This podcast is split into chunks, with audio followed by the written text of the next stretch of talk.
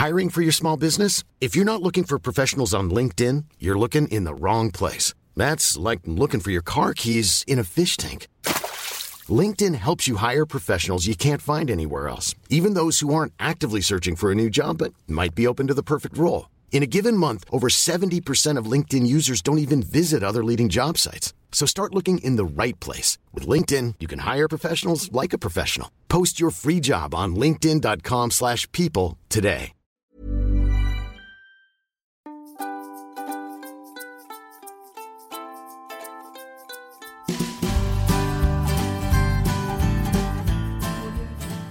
Du lyssnar på Skönt grönt gott med mig Monica Och med mig Jenny. En podcast om inredning, trädgård och mat. Monica, jag tänkte att du kanske skulle kunna börja med att tala om för våra nya lyssnare vad vi brukar prata om.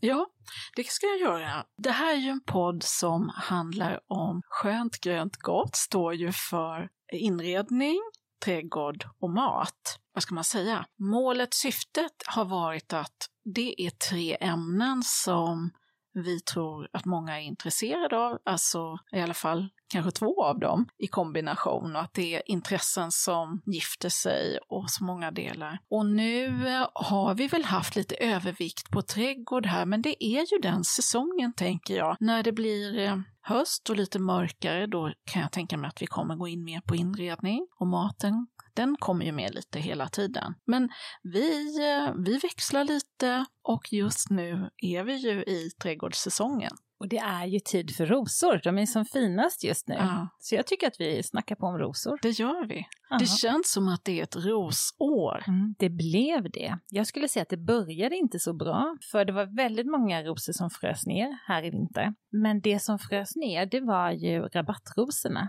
Medan de som har en massa dels rotäkta rosor men gammaldags buskrosor och en hel del lite äldre sorter av klätterrosor. De har klarat sig jättefint och de levererar ju fantastiskt mycket just Mm, nu så de mm. gör. Ja, det är helt ljuvligt. Ja.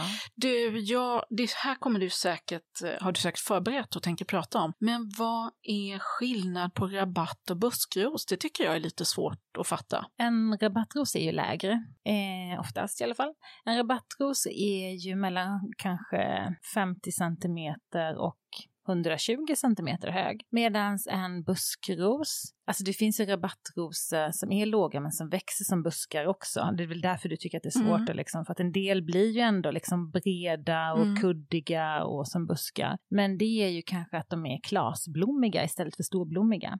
De storblommiga rabattrosorna går ju lite mer på höjden och sträcker på sig medan de klasblommiga rabattrosorna går lite mer ofta på bredden. Mm. Och då upplever man dem som buskros egentligen. Okej. Medan egentligen säger buskrosorna, tänk att det är en buske liksom. Mm. Och den Ja. blir ju ofta 120, till 2, 120 centimeter till 2 meter hög. Mhm. Och ganska stadiga, klarar av att stå själva, behöver sällan bindas upp liksom. Mm. Och blir de sen över två meter, ja men då är det oftast en klätterros och då behöver den en spaljer eller ett plank eller ett gammalt Mm. träd att klättra i. Mm. Ja, Tack typ så. för klargörandet. Ja, alltså det här med rosor är ju ett ganska stort ämne och vi hamnade egentligen i det här ämnet bara för att eh, jag och mina kollegor var här hemma hos Monica och skulle komplettera rabatterna till din entré nämligen. Eh, och då ville ju du ha blomning när du var på plats här på sommaren. Mm. Och då är ju rosor helt perfekt. Mm. För nu upptäckte vi att när du kom ner nu så hade mycket annat blommat över. Ja, det känns som att min, mina rabatter är de är liksom försommarrabatter med, eh, vad heter det nu, de här, är det Akleja? Och de är liksom, de är över. Mm. De har haft sin tid. Pionerna är över, jag har Mm. löjtnantshjärtan är över. Alltså jag behöver fylla på med det som, som blommar resten Juli, ja, juli och Ja, det är augusti. då jag liksom. är här och vill se mina rabatter. Mm. Då är rosor jättebra. Mm. Eh, det viktigaste är, precis som vanligt med alla andra växter som jag ofta pratar om, är att rätt sort ska vara på rätt plats. En del rosor klarar ju sandjord bra och en del vill ju ha fet lerjord. Så en uppmaning till dig där ute först är att lära känna din jord och ha koll på vilken odlingszon du bor i så att du inte blir besviken på resultatet. Det är ju så att alla rosor som säljs i Sverige är ju nämligen inte härdiga i hela landet. Så egentligen, även om man vill det, så alltså man, man köper ju alltid med hjärta, det är så man blir ju kär. Och sen så Mm. får en ros följa med hem liksom. Mm. Men egentligen så ska man inte spontanköpa rosor. Man ska välja en sort som verkligen gifter sig med den platsen Mm. man har. Mm. Det är då man kommer lyckas. Då Mm. blir rosor lättskött. Mm. Tycker du att man ska hålla sig, om man nu har en rabatt framför huset till exempel, eller en rabatt på längs en grusgång eller någonting sånt. Ska man, jag tänker spontant att man vill hålla sig i en färgskala och tänka färg. Jag kan inte säga att jag själv har gjort det, för det är en jättemycket blandning. Men tyck, hur tycker du man ska tänka där? Där är det ju så olika. Det här huset som du bor i här, det blir ju en trädgård som är lite bondromantisk liksom. Mm. Och då tänkte jag på det nu när jag kom, att det blommade rosa och röda rosor och rosa malvor och jag tycker det är jättefint. Mm, jag gillar att det är lite sådär, sådär lite stökigt, Ja. att, det är, att det är mycket färg just här. Mm. Så, så ser min trädgård också ut. Men jag förstår att om man är lite mer estetisk och strikt och strama linjer, moderna villor, inte det här gamla liksom lantliga, då blir det en annan stil. Mm. Då är det många som väljer bara vita växter Ja, det känns tillsammans som det med är gräs. väldigt trendigt Ja. med vita. Ja, och Mm. det blir ju så. Eh, så jag, jag tror att det, det är så himla personligt Ja, helt enkelt. Så det. Men jag tycker inte att det är fel. Jag tycker också att rosor lättar ju upp tillsammans med andra växter liksom Mm. väldigt mycket. Mm. Det gifter sig med varandra. Mm. De är ju sällan snygga själva. Nej. De behöver kompisar. Sen är det viktigt att tänka på alltså hur mycket ljus har du, hur mycket vatten kommer du få, jord och vind. Och de flesta rosorna, alltså de vill ha ungefär sex timmars sol per dag. Jag skulle säga minst sex timmars sol per dag. Och då brukar jag säga att pioner vill ha åtta timmars sol per dag. Så de vill ju Mm. ha en solig Mm. plats liksom. Men du menar, menar du att det finns rosor som tål skugga, skuggiga lägen också? Inte riktigt mörka, tunga, skuggiga platser, eh, men halvskuggiga platser. Mm. Eh, sen är det solen som gör att de sätter knoppar. Så man får mindre blomning och mer bladverk. Mm. Till exempel rosen Dawn. Den har jag själv i halvskugga hemma. Och den får nog, jag tror inte att den får riktigt sex timmar sol per dag, det tror jag inte. Men den får de varma timmarna på dagen. Mm. Men så sex timmar det är ett bra riktmärke, Ja, sex timmar sol. Mm, Mm. det skulle jag säga. Hur tänker du här ute vid din entré? Är det liksom soligt? Och här har jag imorgon sol, så att de, där är sol fram till ett kanske. Så Mm. då, även i den sidan som är lite mer skuggig, skulle ju kunna vara en möjlighet. Och då kommer du att se att, för det är alltid så vid en entré att högersidan är på ett sätt och vänstersidan är på ett sätt. Det skiljer ju alltid Mm. En halvtimme, timme sol, Mm, mm, soltid mm. liksom. Så de växer ju aldrig hundra likadant. Det är Nej. ju helt omöjligt liksom. Ser du det här ute? Ja, kan jag se. Ja. Mm. Det är mycket, mycket svårare på högersidan ja. att få växter att överleva och trivas. Och då är det lite skuggigare. Där blir för eh, mer skugga. Mm. Precis. Men måste man tänka då, bara för att det är en entrérabatt, att de måste vara identiska? Nej, jag tycker inte det. Nej. Och jag har redan släppt det. För Ja. att det har inte funkat. Nej. Jag har försökt. Men det har inte funkat. Så Nej. jag måste tänka annorlunda. Ja. Sen kan man ju kanske tänka att färgerna harmonierar, Precis. men att det är olika växter.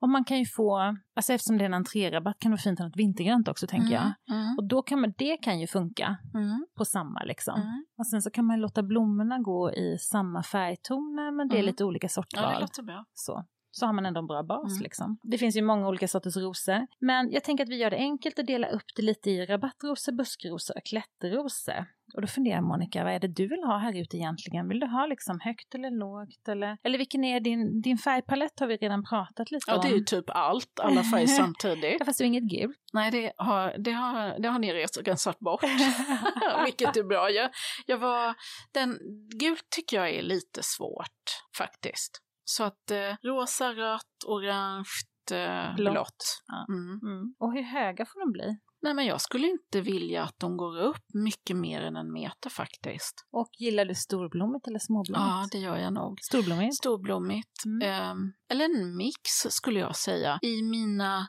rabatter längs grusgången vill jag gärna ha en. Där har jag ju valt liksom rosa små klas. Då är väl det, då är det rabattros, va? Eller buss, nej det kanske är mer, nej det är rabattros tror jag. Nej men det är ju den här The Fairy du har här Ja. ute, eller hur? Ja. det är ju en av de tåligaste sorterna Ja, som finns. bra. De har ju verkligen klarat sig. Mm. Och så har jag dem, och de är ljusrosa alla, alla. Och så har jag dem i kombination med eh, blått, med lavendel och nepeta och vad heter den andra, som är liksom steppsalvia va? Just det. Som är som en spira upp.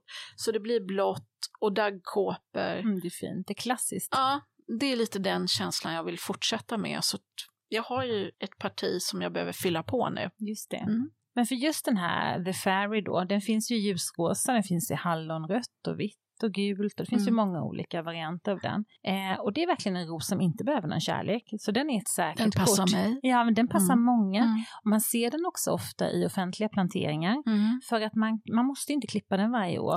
Och man kan köra ner den hårt med röjsåg om man vill. Mm. Så den är väldigt, väldigt tålig liksom. Eh, sen är den ju härdig, typ till zon 4. Mm. Eh, så den klarar rätt så mycket. Det finns en annan rosa klasblommingssort som heter Bonica som jag tycker är väldigt, väldigt fin. Och den blommar väldigt, väldigt mycket, väldigt länge och den blir ganska bred. Den blir nästan så här så den hänger över och väller fram liksom. Mm. Kan man tänka då att det, en sån typ kan vara en, som en marktäckare bland Ja. andra? Det skulle jag säga. Mm. Den, jag skulle faktiskt säga att den är som en marktäckare. Mm. Även om den blir 70-80 centimeter hög så blir den så himla bred. Mm. Och vill man ha röda rosor så finns det en annan variant som heter Allotria som har också ett jättefint växtsätt som blir många, många små rosor på. Blommar oerhört intensivt, man får massa blomning och den blir lite bredare och också väldigt lättskött och tålig. Annars om man vill ha, ja men du pratade om att du kanske vill ha storblommiga rosor. Mm. Nu måste jag bara säga att det är mest karar som köper storblommiga rosor. Ja. Kvinnor köper småblommor. Men det var en parentes. Ja. Mm. Intressant att det finns ett genusperspektiv på rosor. Men i alla fall, så om du vill ha en storblommig röd rabattros som är helt amazing så är det den klassiska Ingrid Bergman. Mm. Den känner jag igen. Ja, den blir alltså ungefär 120 centimeter hög och blommar från slutet av juni till frost. Och det är jättefrisk och tålig och det är en sån här som även funkar fint till snitt liksom. Mm. Som är bra att plocka in så. Och om du istället vill ha en rosablommande sort som är likadan så är det Astrid Lindgren. Den har mindre blommor men står jättefint länge också. Och man kan lätt plocka in den till snitt och den blir också typ 120 cm och är frisk. Sen så gillar jag den här som heter Stockholm. Mest för att den är så himla fin att kombinera med andra perenner. Alltså jag älskar den till Steppsalvia caradonna till exempel. Vad har den för färg? Alltså den är typ limevit, inte rent Mm. vit och inte kräm, utan tänk lite limevit. Mm. Det är en superfin så här komplementsfärg liksom Ah. som lyfter många Mm. andra. Mm. Alltså så den är superfin, också riktigt stora, stora blommor här. Mm. Men så tänkte jag att här ute är det egentligen buskrosor som är bäst tycker jag. Mhm. Skulle Men- du sätta dem i mina rabatter också eller? Ja, men nu sa du en meter, en meter är svårt, de flesta blir ju högre så... Ja, men jag kan väl pruta lite då. Men hur högt upp är fönstren egentligen? Ja, de är ju inte mer än, alltså jag tror knappt de är på en meter. Är det så? Vi får, jag tror vi får gå ut och mäta. mäta, ja, precis. Mm. Jag tänkte att 150 centimeter Men jag så vara behöver ju inte sätta dem precis framför fönstret. Jag kan ju sätta dem på sidan för att få Precis. lite Ja, olika höjder. jag ska nog få dit några Ja, buskrosor. ja, ja, bra. alltså då tänkte jag de vi säljer mest av i handelsträdgården är egentligen ett par kanadensiska buskrosor som är väldigt härdiga och de kan man odla upp i zon 6 eller 7. Det är en helt rosa blommande sort som heter Therese Bugné och sen är det systerrosen till den som heter Louis Bugné och den har röda knoppar men slår ut i vita dubbla doftande blommor. Och den klarar också av att växa på så här riktigt blåsiga platser. Du vet, ibland kan det vara ja men precis vid ja men där huset tar slut liksom. Mm. Sen bakom här, lite blåser, här hörnet blåser det eller... runt hörnen liksom. Ja, precis. Och då, de flesta rosorna hatar faktiskt det. Mhm. Eh, men den här klarar det. Mm. Den, gör. den är också fin att använda ifall man vill göra en roshäck. Eh, som också passar här ute på landet, en blandad roshäck liksom. Mm. Eh, de blir ungefär 150 till 200 centimeter höga. Och är friska, tåliga, behöver inte beskäras varje år utan ja, men de är bara hur bra som helst. Bugné. Yes. Ett säkert kort. Om man bor ännu längre upp i norr, typ zon 8, eh, så kan man istället välja en ros som heter Hansa. Det är en vresros. Den klarar också torka bra, den klarar vind bra och den klarar kylan jätte, jättebra. Dock så sprider den sig med rotskott. Mm. Så den är en sån här som kan ta över ens liv.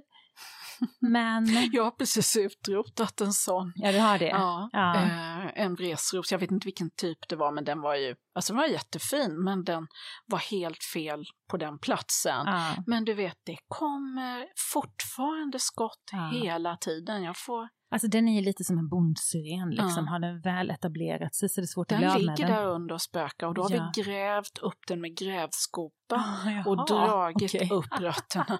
Ändå dyker den upp liksom. Men jag skulle säga att man kanske inte ska plantera vresrosor egentligen i södra Sverige.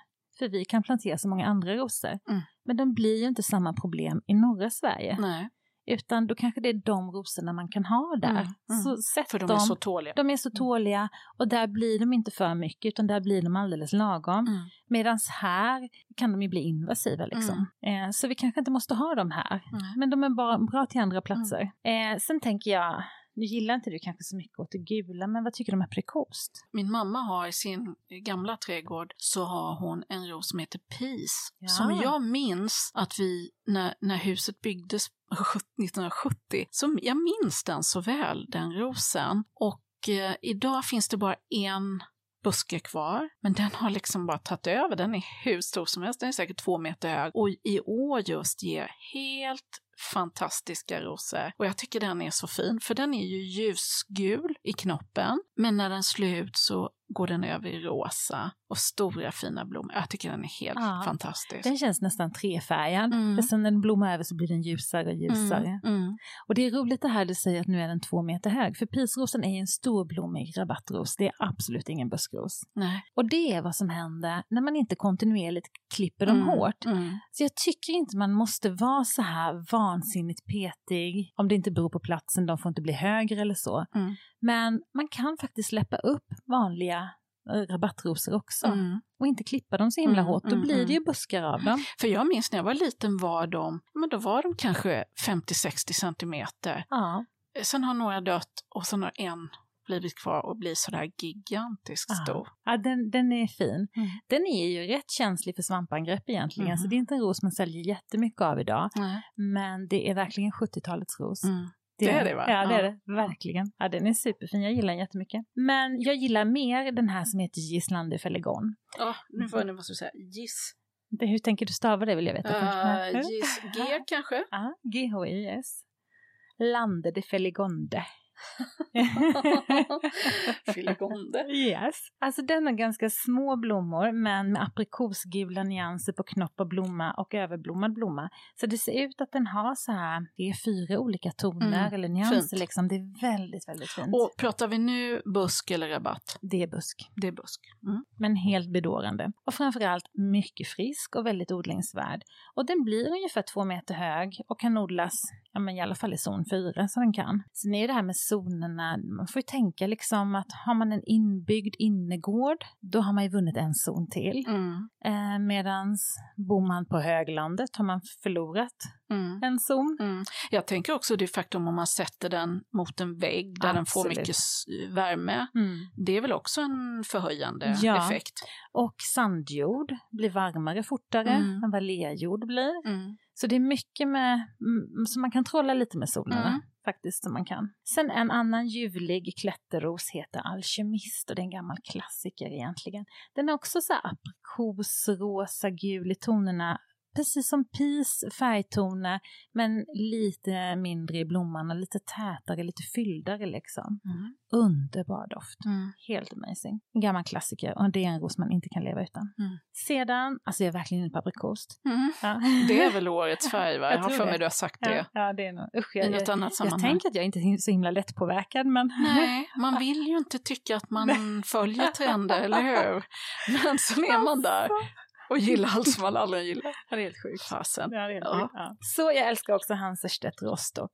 Den är aprikosgul också, och cirka 80 centimeter. Det är en rabattros. Och den har en doftande härlig blomning ända till oktober. Jätte, jättefina. Tre säkra, fina, eh, ja, friska kort alltså. Sen är det ju de här Austinrosorna. De är ju som väldigt, väldigt fyllda, väldigt många blad, känns nästan som små pioner liksom. Mm. Och de är också helt underbara. Och då finns det en som heter Claire som är helt ljuvlig i vaniljgult och den doftar väldigt starkt. Och då är vi på... Alltså den blir ungefär 150 centimeter. Mm. Eh, Buskros. buskros och Queen of Sweden. Mhm. Jättefin. Och den satte jag själv en gång med tanke på att den skulle få vara en rabattros och den är i min trädgård nu två meter hög faktiskt. Mhm. Jättefin också. Mm. Också så här bollig liksom. Mm. Men dubbel, dubbel, dubbel. Mm. Väldigt, väldigt blommig, väldigt doftande.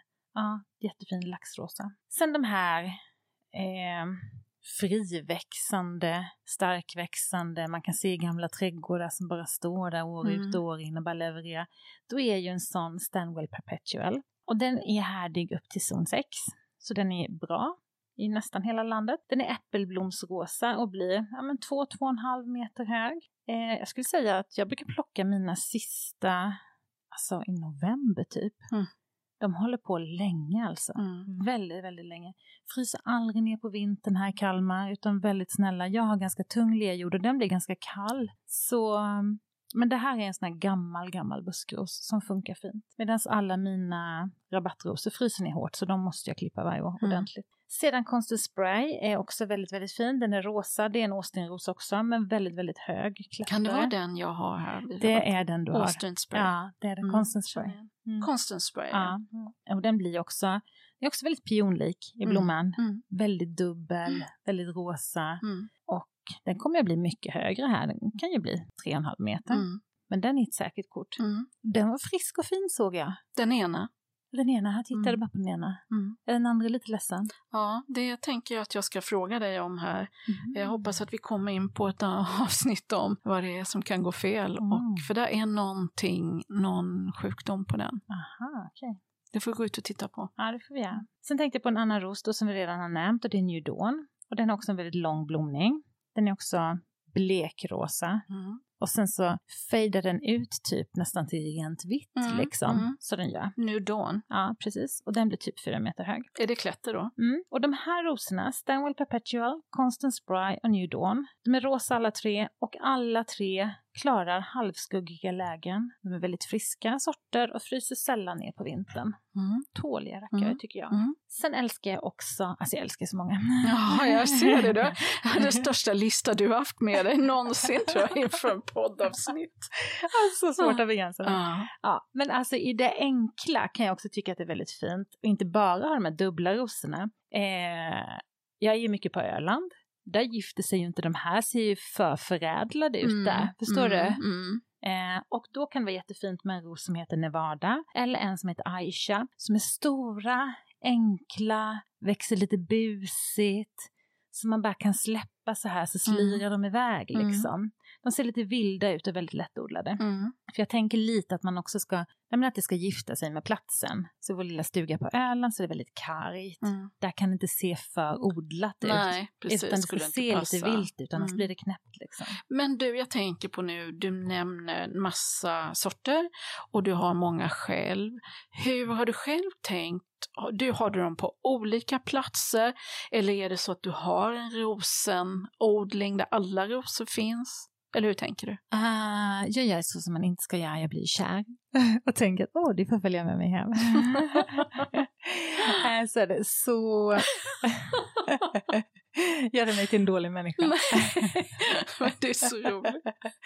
och sen så är jag också så här, alltså lite lat. Jag har grävt så jävla mycket i mitt liv. Eh, så jag orkar inte riktigt gräva de där stora groparna längre. Så jag gräver bara halvstora gropar och så jordförbättrar jag jättemycket. Men jag ser, där jag har grävt jättemycket får jag en sjuk tillväxt. Mm. Och det är i min visningsträdgård. Ja. Där har jag ett jorddjup som är 70 centimeter.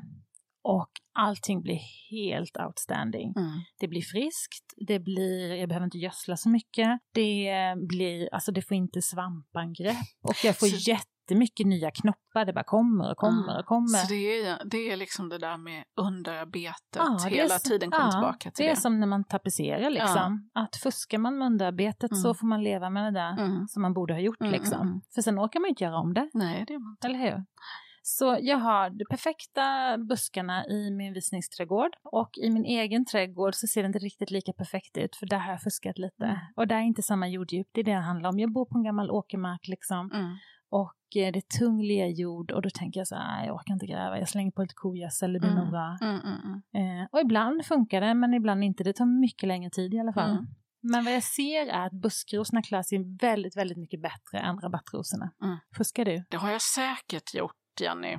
Men jag tänker att jag följer ju dina restriktioner stenhårt när jag köper något nytt. Ja, det är bra. Så jag gör precis som du säger. Mm. Och om jag nu kommer ihåg rätt så gör jag så att jag gräver en jättegrop och så har du, jag tror att det är du som har sagt det till mig, att vattna igenom den, alltså vattna jättehårt i gropen, lägger på någon typ av näring och sen planterar jag. Är det rätt? Alltså både och. Jag tycker Ah. inte att man ska ha näringen vid rotsystemet. Nej. Jag tycker att det är viktigt att ha näringen ovan. Mm. Eh, så att man myllar ner den i, i jorden. Okej. Kanske de översta 10 centimetrarna. Mm. Då har jag nog lagt lite för mycket näring i botten. Ja, men det är väldigt många som tänker det. Och jag köper en säck kogödsel Mm. och sen så ska jag liksom Mm. sätta rosen nästan i det. Mm. Men det är inga rötter som mår bra av att vara vid gödsel. Oavsett Nej. vilket gödsel det är så är det inte så att rötterna vill vara på gödsel. Okej. Så hellre att man pyntar på det på toppen Mm. och sen myllar ner med en kratta. Så halv, halvt rätt. Ja, halvbra tycker Ja, jag. halvbra.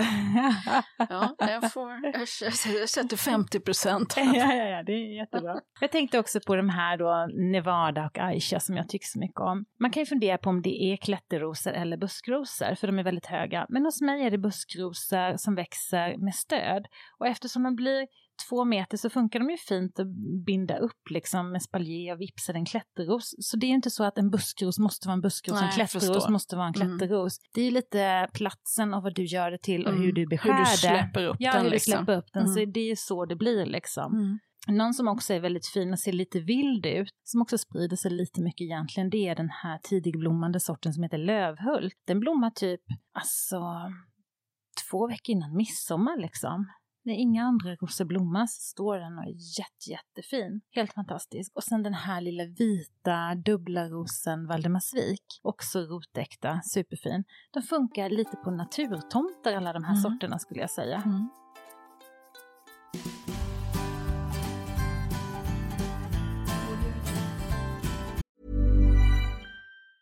Mom deserves the best, and there's no better place to shop for Mother's Day than Whole Foods Market. They're your destination for unbeatable savings, from premium gifts to show-stopping flowers and irresistible desserts. Start by saving 33% with Prime on all body care and candles. Then get a 15-stem bunch of tulips for just $9.99 each with Prime. Round out Mom's menu with festive rosé, irresistible berry chantilly cake, and more special treats. Come celebrate Mother's Day at Whole Foods Market. Mother's Day is around the corner. Find the perfect gift for the mom in your life with a stunning piece of jewelry from Blue Nile. From timeless pearls to dazzling gemstones, Blue Nile has something she'll adore. Need it fast? Most items can ship overnight. Plus, enjoy guaranteed free shipping and returns. Don't miss our special Mother's Day deals. Save big on the season's most beautiful trends. For a limited time, get up to 50% off by going to BlueNile.com.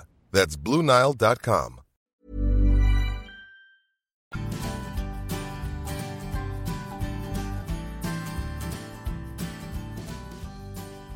Du, får jag ställa en fråga då? Mm. Ja, Nej. nej. Och vi ska väl säga det när det kommer till frågor, att vi har ju fått en del frågor av lyssnare som har kontaktat oss innan det här avsnittet. Och vi har försökt att väva in frågorna i det, i, vår, i vårt manus här, vad vi pratar om. Precis. Men här kommer jag med en spontan fråga som jag kom Hjälp! på nu. Får se om du kan svara. Jag köpte i början av min roskarriär här, så köpte jag såna här lite uppstammade rosor som jag tyckte var fina att ha i kruka. Jag fick aldrig dem att trivas, eh, så jag satt över dem i rabatten. Och då har, ju liksom, då har de tagit sig bättre, jag ser att de trivs bättre, men den här uppstamningen funkar kanske mindre bra. Nu har jag liksom klippt ner dem så att de blir mer, alltså de släpper nästan, de går upp med en stam en bit, men sen har jag släppt ut dem. Rätt eller fel? Stamrosor är ju inte riktigt lika härdiga. Eh, och odlar man dem i kruka så, eh, så ofta så dör de på vintern. Eh, många väljer att eh, packa in dem, göra små huvor till dem på vintern, och fiberduk och löv, alla möjliga saker. På Soliden vet jag att man eh, tar bort stödpinnen på stammen, böjer ner dem och gräver ner dem och täcker ner dem på marken, liksom, Mhm. för de är rätt böjliga i Mm. stammarna.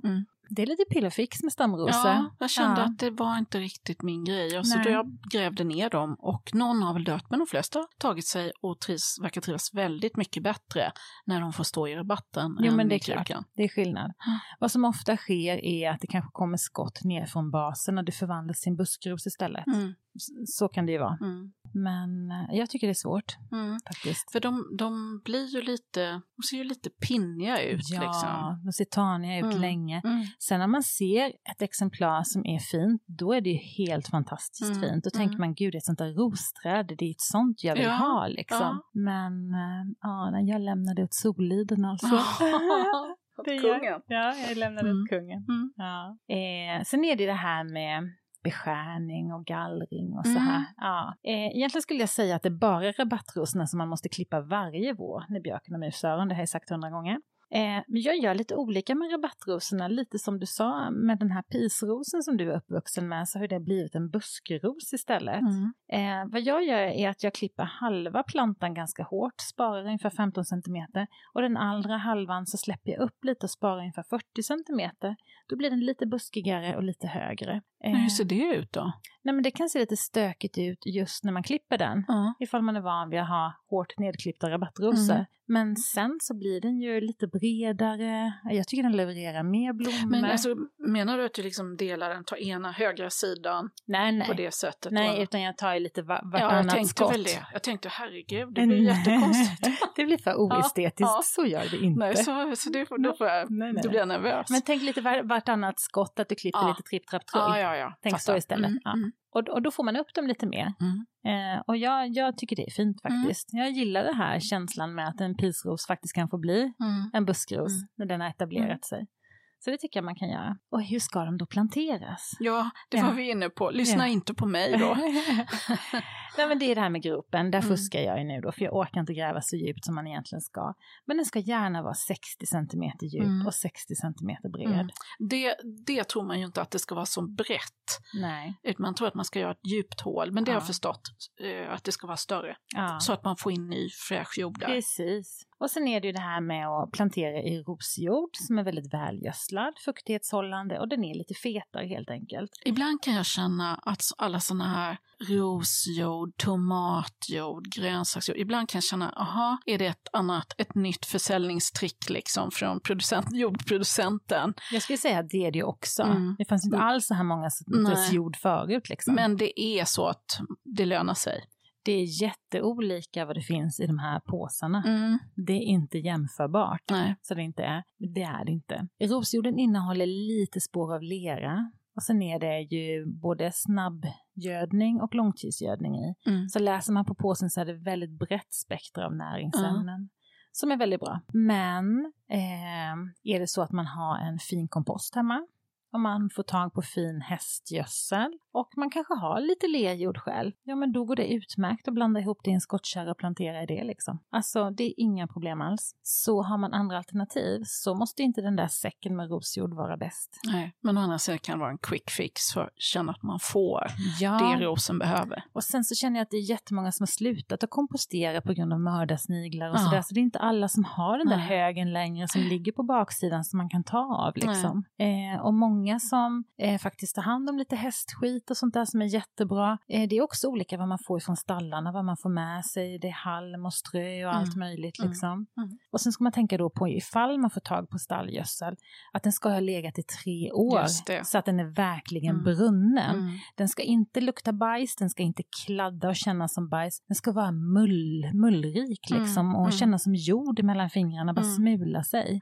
Då är den färdig. Annars så bränner det ju rosrötterna liksom. Men grejen är att de vill ha en välgödslad fuktighetshållande jord som är lite fetare och de vill ha mycket näring för att orka blomma hela sommaren. Betyder det att om man då planterar i eh, sån här perfekt ro- rosjord så behöver man ändå gödsla någon gång under sommaren? Jag skulle För säga att tillföra näring? Ja, nej men jag skulle säga att din honungsros du har här ute nu, den är ju engångsblommande. Mm. Den blommar i tre, fyra veckor nu Mm. under sommaren, Mm. tidig försommar kan man säga. Eh, den behöver inte mer gödsel sen, för den har ju blommat färdigt sen. Mm. Medans om du skulle sätta de här rabattrosorna Ingrid Bergman som du vill ska blomma ända oktober ut Mm. liksom, då behöver de påfyllning för att orka sätta nya Ja. knoppar. Mm. Så de som är engångsblommande, det tycker jag räcker med vårgödsling. Mm. Gärna stallgödsel om man får tag på, men annars Mm. finns det kogödsel på säck. Mm. Och där finns det många olika sorter, bra och dåliga. Mm. Eh, och det kan vara ett riktmärke att är det 4 för 100 är det inte så himla bra. Nej, det har vi vi varit på. inne på några Ja. gånger. Utan Ja. Eh, Nu är vi lite part i målet, men vi säger gå till handelsträdgården. Nej men det, det, det är skillnad. man får det alltså. man betalar för. Man får det man Mm. betalar för, så är det faktiskt. Men så de blommorna som du vill ska blomma länge och leverera länge, Mm. de behöver påfyllning, kanske vid midsommar och kanske en gång till. Okej. Ja, och sen är det ju det här med vatten. Nu är det ju varmt den här sommaren och vi ser att rosorna levererar. De älskar ju värmen. Eh, samtidigt kan man se att de så här dippar i skotten ibland och verkligen är jätte, jättetörstiga liksom. Mm. Så eh, vattna. Mm. Men vattna inte på bladen, vattna inte med vattenspridare. Nähä. För då kan man få mer svampangrepp. Aha. Så tänk att du vattnar, Att du lägger slangen... ja antingen lägger du den på dropp Mm. eller så vattnar du liksom med slangen mot stammen där Mm, nere mm, helt mm. enkelt.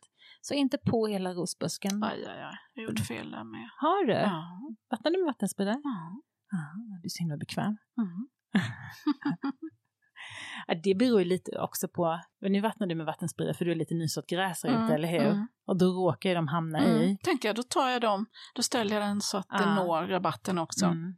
Jag tycker du ska sluta med det. Ja, genast. Mm. Jag gör som du Mm. säger. För det, dels kan det ge svartfläckssjuka och dels kan det ge mjöldagg. Mm. Men ja, det här med planteringen, alltså de ska ner djupt i den där gropen när du väl har grävt den då 60 cm djup. Då ser man ju förädlingsstället på rosen. Ofta när man köper rosen i butik så är det nästan lite ovanför krukan. Det är sällan de lyckas få ner rötterna så långt. Och det här förädlingsstället är som en liten klump liksom, eller en knuta, man ser det liksom Där tydligt. rötterna sen börjar ifrån den Ja, punkten. precis. Mm. Och det förädlingsstället ska vara alltså 10 centimeter ner under jord. Och jag skulle säga att bor man i norra Sverige så kan man ha den 15 centimeter under jord. För eh, den blir härdigare, klarar kylan bättre och vildskotten ifrån rosroten har inte samma möjlighet att komma upp och ta över. Skulle det ändå vara så att man får vildskott, det får man ibland, då ska man inte klippa av dem bara. De kommer ju nedifrån, om man tänker att det är självaste roten, är det här vildrosen. Den är väldigt starkväxande. Sen har man ju okulerat på en lite finare ros. Mm. Så äh, det här skottet som kanske kommer under förädlingsstället, det ska man bryta av. Eh, inte klippa med sekatör för då blir det kraftigare, kommer det skicka ut tre nya skott istället. Så man får kanske krafsa bort lite jord lite Och längs försöka med få stammen. av det Ja. så långt ner som möjligt. Precis. Okej.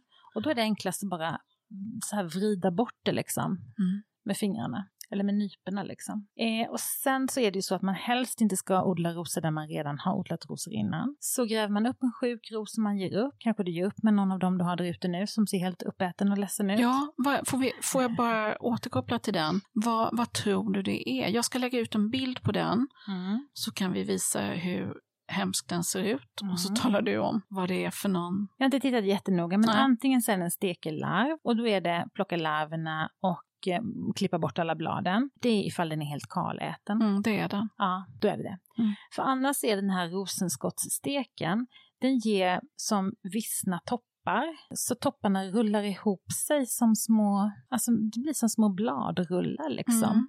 Eh, och då bor liksom larven där inne i rullen. Mhm. Så då ska man klippa bort eh, vissna tråkiga delar, ihoprullade delar, slänga dem, för då slänger man i larven. Och gör man inte det så faller ju det ner sen på hösten och så förpuppar det sig och lever gott i jorden under och så kommer det snälta upp nästa Ja, år jag igen. kan säga att just den rosen som vi pratar om nu, där är det så att bladen rullar ihop sig och jag har samma problem varje år. Och jag Mm. har sprayat med sån här insektsspray och såpa och trott att det hjälper, men det hjälper Nej. inte. Och det hjälper ju inte mot larver. Eh, det hjälper ju mot bladlöss i Ja, sådana fall. mm. Larver är svårare. Mm. Det är ju klämma. Då gäller det att plocka bort, klämma. Ja, ja, klämma, nypa, döda. Mm, mm.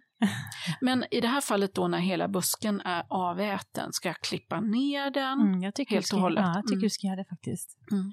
Och då kan det vara, alltså, nu är det ju mitten av juli, klipper du den nu så kommer inte du hinna få mer blomning Nej. i år. Men du kanske får upp några friska fina rosskott som kan ge Mm. leverans till nästa Mm. år. Liksom. Ja, men det är nästan så jag tänka, Ja. för den är ju ändå körd. Liksom. Ja, så jag Ja. tänker att du får jobba lite förebyggande. Mm. Så. Men skulle du gräva upp den nu så ska du inte plantera en ny ros på samma ställe. Nej.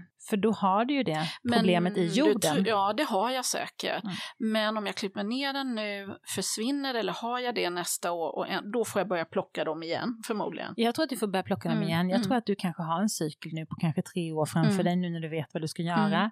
Och då är det bara plocka, plocka, plocka och klippa, klippa, klippa. Och, sen Och gå så, på det tidigt. Ja, gå på det tidigt. Så fort man ser dem komma. Ja, det, det är faktiskt så. Förlåt, nu avbröt jag dig mitt i planteringssnacket. Nej men jag, det, vad, vad var jag för någonstans? Jag tror du var på know. plantering. men, Någonting med sjukdomar kanske? ja men vi, vi fortsätter väl med sjukdomar. Ja, gör det, gör det. jag tänker också att ju torrare växtplats man har, desto större risk är det att man får svartfläckssjuka och rosrost. I år har jag testat att blanda i biokol i planteringsgroparna som jag har gjort och det är faktiskt väldigt lyckat. Superfin växtkraft och så håller ju biokolen fukten väldigt bra. Det är nog framtidens eh, grej faktiskt. Mm. Ja, sen har vi pratat stekelarver då, rosenskottsteken, bladlössen. Hur gör du med dem då? Ja, men där har jag en liten sprayflaska som jag blandat upp med såpa och vatten som jag går runt och sprayar på. Jag tycker du kan droppa in några droppar med teröd också. Det är som fasen. Ja. Okej. Faktiskt, så, så kommer det funka ännu mer. Teröd. Och det är likadant med bladlössen där då, att först så går man på kanske och nyper längs med Oftast är det ute i skottspetsarna Mm. och det är på knopparna. Kan Ja. man bara lätt trycka, trycka, trycka så Mm. kanske man lätt kan döda typ 50 stycken bara i några tryckningar. Mm. De dör ju snabbare med fingrarna än Ja. om det går att spruta. Okej. Så gå och nyp sönder den här först och så sprutar det efteråt. tror jag blir jättebra. Rosenstrid kan man ha. Det såg jag att jag hade faktiskt på några av mina rosor på Öland nu när jag var där i veckan. Och då såg jag det för att det var vita fläckar på bladet. Nästan så att de blir transparenta liksom. Och då har de suttit på baksidan och sugit och sugit och sugit så allt klorofyll är borta liksom. Och där måste man spruta under bladen för att bli av med dem. Nu plockade jag bort de sjuka bladen. Jag såg faktiskt inga, inga stritar så jag inte gjorde det. Men eh, det är svårare att spruta under bladen. Mm, det är det. Alltså det blir Mm. som krångligare Mm. liksom. Nu, det här är säkert också fel, men ibland när jag eh, ser att det är bladlössen så då brukar jag ta vattenslangen och, och Ja men det liksom jag är bra. spruta rätt hårt på Ja. knoppar och sådär. Ja, och det kan du göra när du har larver också. Ja. Oavsett vilka larver det är. I år är det jättemånga som har larver i både buskar och träd. Mm. Spruta med hård vattenstråle. Alltid är det väl några som dör i alla Jag fall. tänker det. Ja, ja, ja, absolut. Eh, man kan också få så här mörka fläckar på stammarna. Eh, och det är en svampsjukdom som heter barkfläckssjuka. Och då får man skära bort angripna re- grenar och man får inte lägga dem i komposten. Jag tycker att det problemet mest är på rosor som man kanske täcker upp mycket på vintern. Dels skottar jag över en massa bark och grejer så att, så att de står så här inpackade i 20 centimeter Mm. typ. Då tycker jag att det är lätt att de får sånt Mm, mm, mm. problem. Mm. Eh, jag ser också att det kan vara problem på sådana som man odlar i kruka och vinterförvarar i garaget eller någonting Mm. sånt liksom, som man plockar in. Och då kan det bli de här mörka fläckarna på stammarna. Och tyvärr så blir det så att det angriper liksom hela rosen, så man börjar med att klippa bort lite grann och klippa bort lite grann, men till slut så har man klippt bort allt. Okej. Sen är det ju den här rosrosten, jag tänker att den kanske är vanligast, det är de här orangefärgade fläckarna som ofta sitter på undersidan av bladen. Och de kommer när det är fuktigt. Eh, så återigen, vattna inte med vattenspridare. Nej, Det är Det grejen. var en jättebra grej. Och klipp bort allt angripet liksom. Mm. Så- Det kan man ha som en huvudregel att så Ja. fort det är någonting som är fult, som, som inte hör dit, då ska det bort. Då ska det bort och det ska inte i komposten. Nej. Så det inte ska. Sen är det de här svarta prickarna, svartfläckssjuka. Och det drabbar ju mest återblommande rosor eh, för att de måste leverera, leverera, leverera. Så jag tror helt enkelt att de blir lite tröttare. Mm. Svampsjukdomen gynnas av hög luftfuktighet och stillastående luft. Så därför brukar man se att det kommer ja, man, i mitten av augusti någon gång. Jag tycker i år lite tidigare, men det har varit så himla varmt hög luftfuktighet. Annars så brukar det vara en augustigrej. Man ser på potatisbladmögel Mm. och så kommer det till tomater. Mm. Och vips är det på häggmispel och sen så är det en massa skit på rosorna också. Mhm. Men i år tycker jag att det finns här redan i juli faktiskt. Så jag Mm. tycker. Det finns ett svavelpreparat som man kan spruta med som heter Cumulus. Man köper en liten burk med pulver och blandar ut med vatten. Och sen bara spruta med en sån här liten hushållsspruta. Eh, jag tycker gärna att man kan börja med det innan man har ett angrepp och jobba Okej. lite förebyggande faktiskt. Det tycker jag är bra. Svavel, Ett svavelpreparat som heter Cumulus. cumulus. Och man ser också att det är inte samma problem med de här rosorna i stadsmiljö. Och där är mer svavel i luften Ja, okej. än vad det är på landet. Ja, ja. Så jag tänker är- på sådana som står i, rabba, eller så i rondeller och Ja, trafikplatser. och oftast så är de lite friskare för att de får mer skit på sig. Det är ju De intressant. har det för bra här helt enkelt. Naturen tar över. Ja, naturen tar över. och sen är det den här rosmjöldagg. De lägger ju ett tjockt, tjockt lager med vitt gegg liksom på knopparna, på skotten och på bladen och på rosorna. Och det är ett stort mm, problem under torra perioder helt enkelt. Så det. Men det är också bara att klippa bort fula växtdelar Mm. och slänga. Ja. Orkar du höra mer? Alltså det här är ju så spännande, men vi kanske ska, vi kanske ska göra ett avsnitt till om rosor, eller vad säger du? Ja, eller ska vi göra ett avsnitt till om rosornas vänner kanske? Ja, alltså du tänker samplantering och... Ja, precis. Ja, det är väl bra. Det är väl det, jättebra. det har jag egentligen också på dagens lista, men jag tänker att det kanske blir lite långt. Liksom. Ja, nu har vi så mycket att smälta här.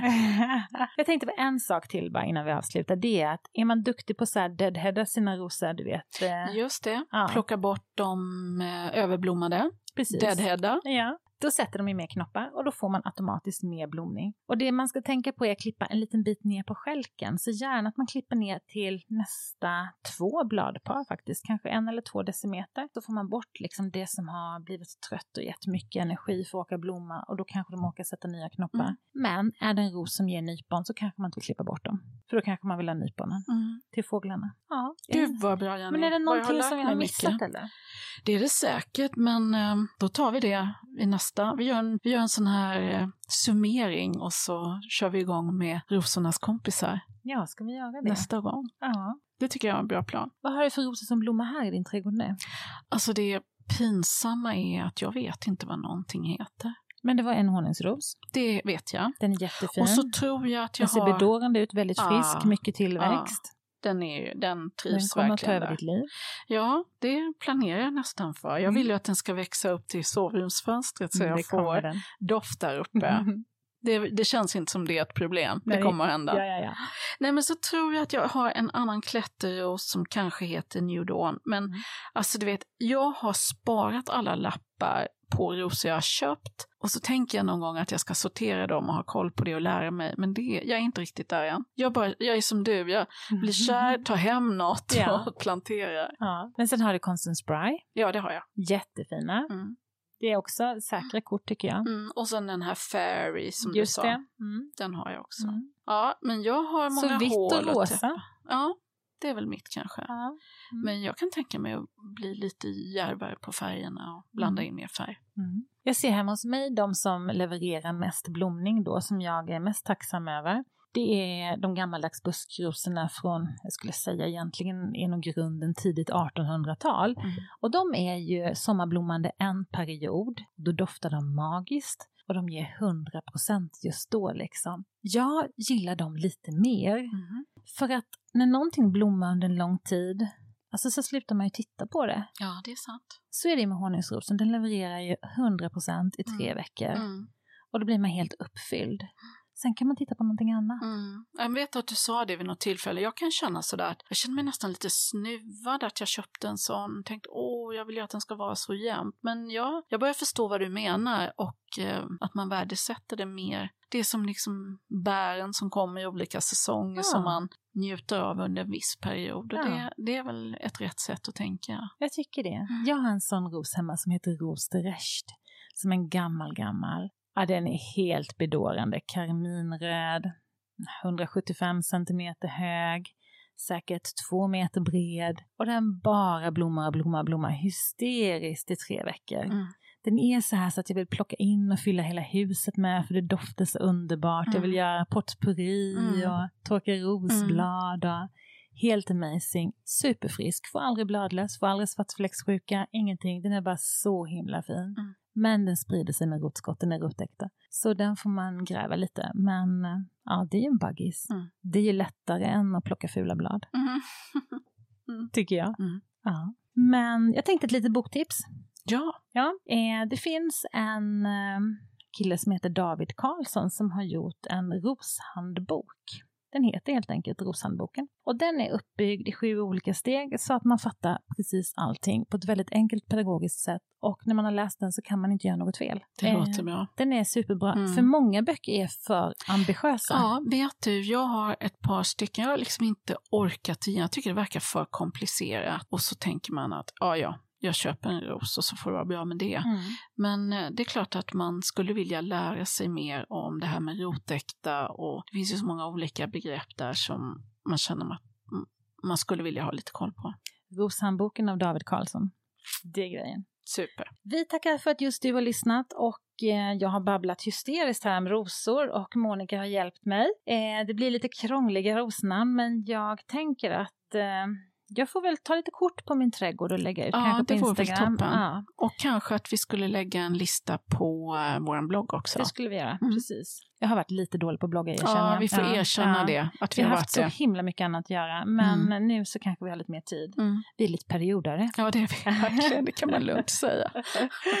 och det ska bli så spännande att se vad det blir av Monikas rabatter. Jag skulle Ja. säga fortsättning följer. Ja, vi får göra en liten före och efter bildserie där. tror jag.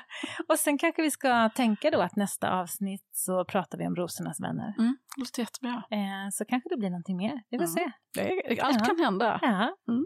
Så ut och njut av sommaren. Det är jätteskönt i vattnet, så bada massor. Mm. Hej då! Hej.